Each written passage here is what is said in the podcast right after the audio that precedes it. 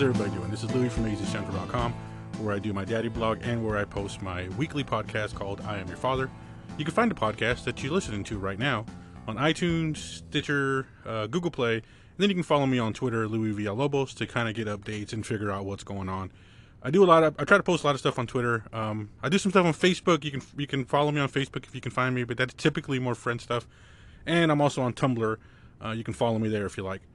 So this week is a little interesting one for me because I started thinking a lot about being a journalist, being a father, and kind of how the two worlds oftentimes collide. And sometimes I'm not really sure we think about it. Because when you're being a parent, like doing parent stuff, you're not really thinking about, you know, being a journalist. And when you're being a journalist, doing journalist stuff, you're not really thinking about being a parent, though I do think that it kind of impacts you a little bit, right? So when news happens involving kids, involving things, your immediate response sometimes is to think about your kids. But I don't really think that we are aware of it all that often, self-aware of it at least, of, of what it means and how it impacts us. So I started thinking to this week actively about that. And some of the stuff we do, some of the stuff we cover, how would that matter to me as a parent? And I got the idea of things going viral. And so the internet, right, the whole internet, the idea of the internet now has become what is going viral, what is trending, what's what are readers clicking on, what are people reading, sharing, liking, all that stuff. That's true from a journalist standpoint, right? We want to know what you guys are reading. We want to know what you guys are sharing. What are you guys into? What's happening in the world that we can also report to tell you about? Maybe stuff you didn't notice that hopefully we catch, a, we see somewhere trending and we report it and we put it on our social media accounts and you guys share it and like it and all that stuff. It's kind of like a never ending cycle of us reporting on trending stuff, you sharing trending stuff, and then it becomes viral, hopefully. So that's what the internet is a lot of times, honestly. I mean, that's what BuzzFeed is. It's creating viralness. Virality, is that a word? I don't even know. Sometimes I make up words. But from a parent standpoint, the internet is also, and the things going viral is also kind of scary. We have a lot of kids nowadays, a lot of kids, locally in Arizona especially, going viral for doing really stupid things, for being racist, for being offensive, and for just generally being dumb. They will go viral for this. They'll post it online, and then somebody shares it, somebody's offended by it. Sometimes people do things, post things, and share things because they think it's cool. And the rest of the world looks at it and be like, yo, that's not cool. Like, that's not cool. That's like the opposite of cool. Go find something that's cool. And the opposite of that is what you just did. But because it happened and because it's getting shared, it goes viral. And because it goes viral, the internet takes over these people's lives for a however period of time, for a concentrated period of time, right? We descend, the media comes in, reports and writes and takes photos and gets videos and talks to people about it, talks to them, we'll bring in experts and explain the context of the whole thing. And we do all these things that we're supposed to do and things that we do very well.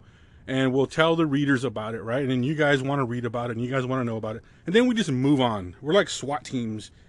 We're like viral SWAT teams. We come in, do whatever needs to be done, end the situation, and then leave damage and leave destruction in our wake. And oftentimes that destruction and the aftermath of that is the, what the families have to deal with and what kids and parents have to deal with. And that's the part that I've been thinking a lot about is the parents and the kids that are left behind all this stuff, right? We move on to the communities, the internet, media outlets, move on to something else. And sometimes we'll come back and check on that, and then we'll report on the damage. And then, you know, that's kind of, we'll double dip on that one. We'll report initially that it went viral. Who did what? Why did it go viral? Who did what they did? Report on the reaction to it going viral, all of the anger, and oftentimes rightfully so, all of the kind of response to that. And then we'll come back later and do a follow-up on that and, and what's going on. So we'll get two or three hits at it, and then we move on.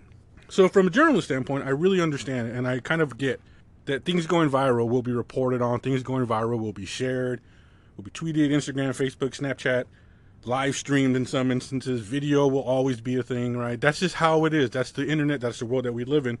And from a reader, consumer standpoint, I want to know about these things. I want to see the vines that everybody's talking about. I want to go read stuff that's going viral, and I want to, you know, shake my fist in judgment at people doing stupid things. From a parent standpoint, it's really scary.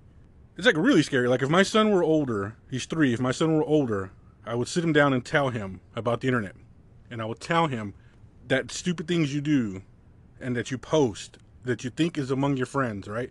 Stupid things that you share, that you text, that you tweet, all the things that you do now as adults, that if when our children do it with each other, has the potential and will more than likely end up in the wrong hands, which is the world. It'll be viral. It'll be online. It'll be all over the place for everybody to judge, for everybody to make fun of, for everybody to mock. And that's the world we live in. So I just think parents, and myself included, really need to do a better job, or do a job, of telling our kids that this is the world we live in. This isn't the world that we grew up in. If you're my age, if you're a Gen Xer, when we did stupid stuff, and I did tons of stupid stuff, none of it really mattered past the initial consequences, right? If you broke the law or you did something and got caught for it and you faced those consequences, then that was it. There was no long-term impact. If you Google my name, you're not going to find out about the time I apparently was throwing rocks at cars because I was drunk in high school. That, like, you're not going to find out about that. You're not going to see photos of it. You're not going to get reaction to it. You're not going to get all the stuff that happens now with kids. Because that was, you know, we lived in a prehistoric age where there was no email. Like, I literally didn't get an email till I was twenty-two. If you're twenty-two now, that's insane. You grew up with email. So the world is different, vastly different, incredibly different, entirely, totally, utterly different. And a lot of that for our kids means that everything they do, everything they say, everything they post can go viral, can be criticized, can be judged, and can be deemed offensive. And oftentimes it is offensive, and they, it is racist, and it is bad, and it shouldn't have been done. The response to that sometimes can be brutal and can ruin kids' life, at least in the short term, and can send families into turmoil. And it's something I think I worry about as a parent, though I acknowledge as a journalist. And that kind of duality in my life is interesting. And I think a lot of us, if we were to sit and think about it, you'd kind of realize that that's what's happening. We are reporting and going after viral things, trending things, that we could very likely find ourselves in, because our kids are kids and because the internet is the internet. And when those two things collide, it can sometimes be really bad. So I just wanted to do a quick podcast, trying to keep it under ten minutes, of letting people know, reminding parents that the journalists of the world, the citizen journalists of the world, the moral indignation that's out there is waiting for your kids, is waiting for our kids to do something really stupid, to do something racist, to do something offensive, to put it out there, and we're waiting to report it, to judge on it, and to criticize it. And I'm not saying we shouldn't. I'm just telling you that's what's going on. And if you're aware of it, great. If you're not, please be now, and talk to your kids about the internet. First, let's talk to our kids about not being racist. I mean, that's a thing, right? I mean, that's, regardless of what's going on, we should talk to our kids about not being racist. Don't be racist. Like, why are you being racist right now? Don't be offensive. Like, it's not, there's no reason for that. Love people, right? Be nice to people, help people. Let's do that. But if for some reason your friends, your influences, your life is somehow in a moment of racism, of offensiveness, of really just dumb things, and if for some reason you guys decide to post it, this can happen. Bad things can happen, right? Things, scholarships can be lost. Job opportunities can be lost. These things stick with you. They stick with you as you go on in the world. Nowadays especially, they stick with you. They, people Google each other. People search for each other. Employers search your name. Um, potential dates, potential friends search your name. If they see these things, you're not going to be part of their lives. You're not going to be part of their company. You're not going to be part of their campus. So just talk to the kids about that. Talk to your kids. Let them know it's a crazy world out there. Potentially dangerous. Don't be stupid, A. And B, if for some reason you find yourself in a moment of stupidity, don't post it. Come to your parents. Come to me. I will help you. So please be aware of that. The world is viral. We're trying to reach, we're trying to report, we're trying to share, we're trying to do all these things within the internet.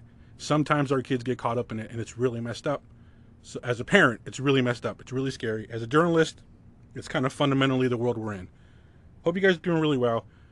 I appreciate the listens. I appreciate the, the likes and the shares. Podcast is growing slowly but surely. I'm grateful for that. So again, we're on iTunes, we're on Stitcher, Google Play, SoundCloud, and now I'm on tw- uh, Twitter, Louis Villalobos on Twitter. Hope you guys are doing really well. Hope you're finding some kind of entertainment for my podcast. Please give me feedback. I'm always looking for feedback. Always looking for ideas, too. Hope you guys are doing well. Take care. See ya.